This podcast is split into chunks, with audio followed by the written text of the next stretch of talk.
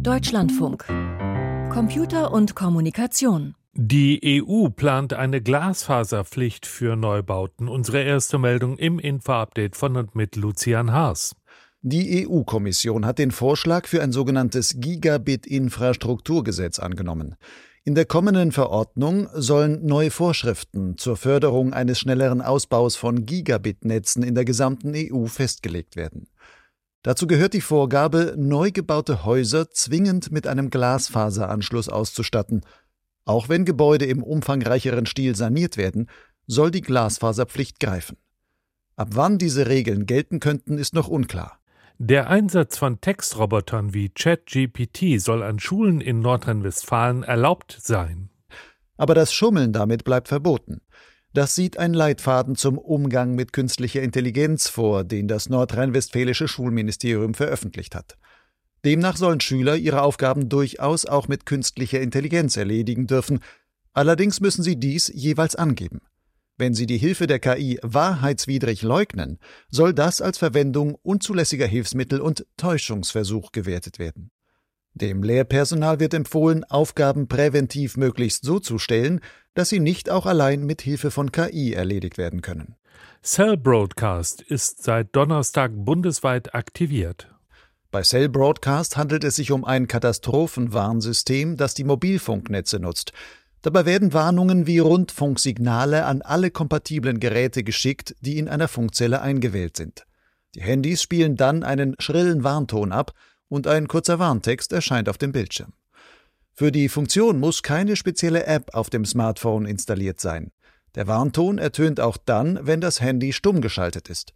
Im Flugmodus funktioniert Cell Broadcast allerdings nicht. Auch sind einige ältere Geräte nicht kompatibel. Spotify nutzt KI als Diskjockey. Der Musikdienst führt die neue Funktion zunächst in den USA und Kanada ein. Premium-Nutzer können sich dort die Musikauswahl von einem virtuellen Diskjockey präsentieren lassen. Dabei handelt es sich um eine künstliche Intelligenz. Sie wählt auf Grundlage des Hörverhaltens der Nutzer passende Musikstücke aus. Zudem liefert sie im Stile eines Moderators weitere Informationen zu den Tracks und Künstlern. Auch die Stimme des DJs wird per KI generiert. Um sie möglichst nuanciert und natürlich klingen zu lassen, wurde sie mit Aufnahmen von Xavier Jernigan trainiert. Er ist in Nordamerika als Moderator der Morgenshow The Get Up bekannt. Ein Smartphone kann die Stimme seines Nutzers imitieren. Eine entsprechende Funktion hat Samsung für sein neuestes Modell Galaxy S23 vorgestellt. Sie ist zunächst nur im Heimatmarkt Südkorea verfügbar. Es handelt sich um eine Erweiterung des Samsung-Sprachassistenten Bixby. Dieser kann die Stimme des Nutzers nachbilden, mit Hilfe künstlicher Intelligenz.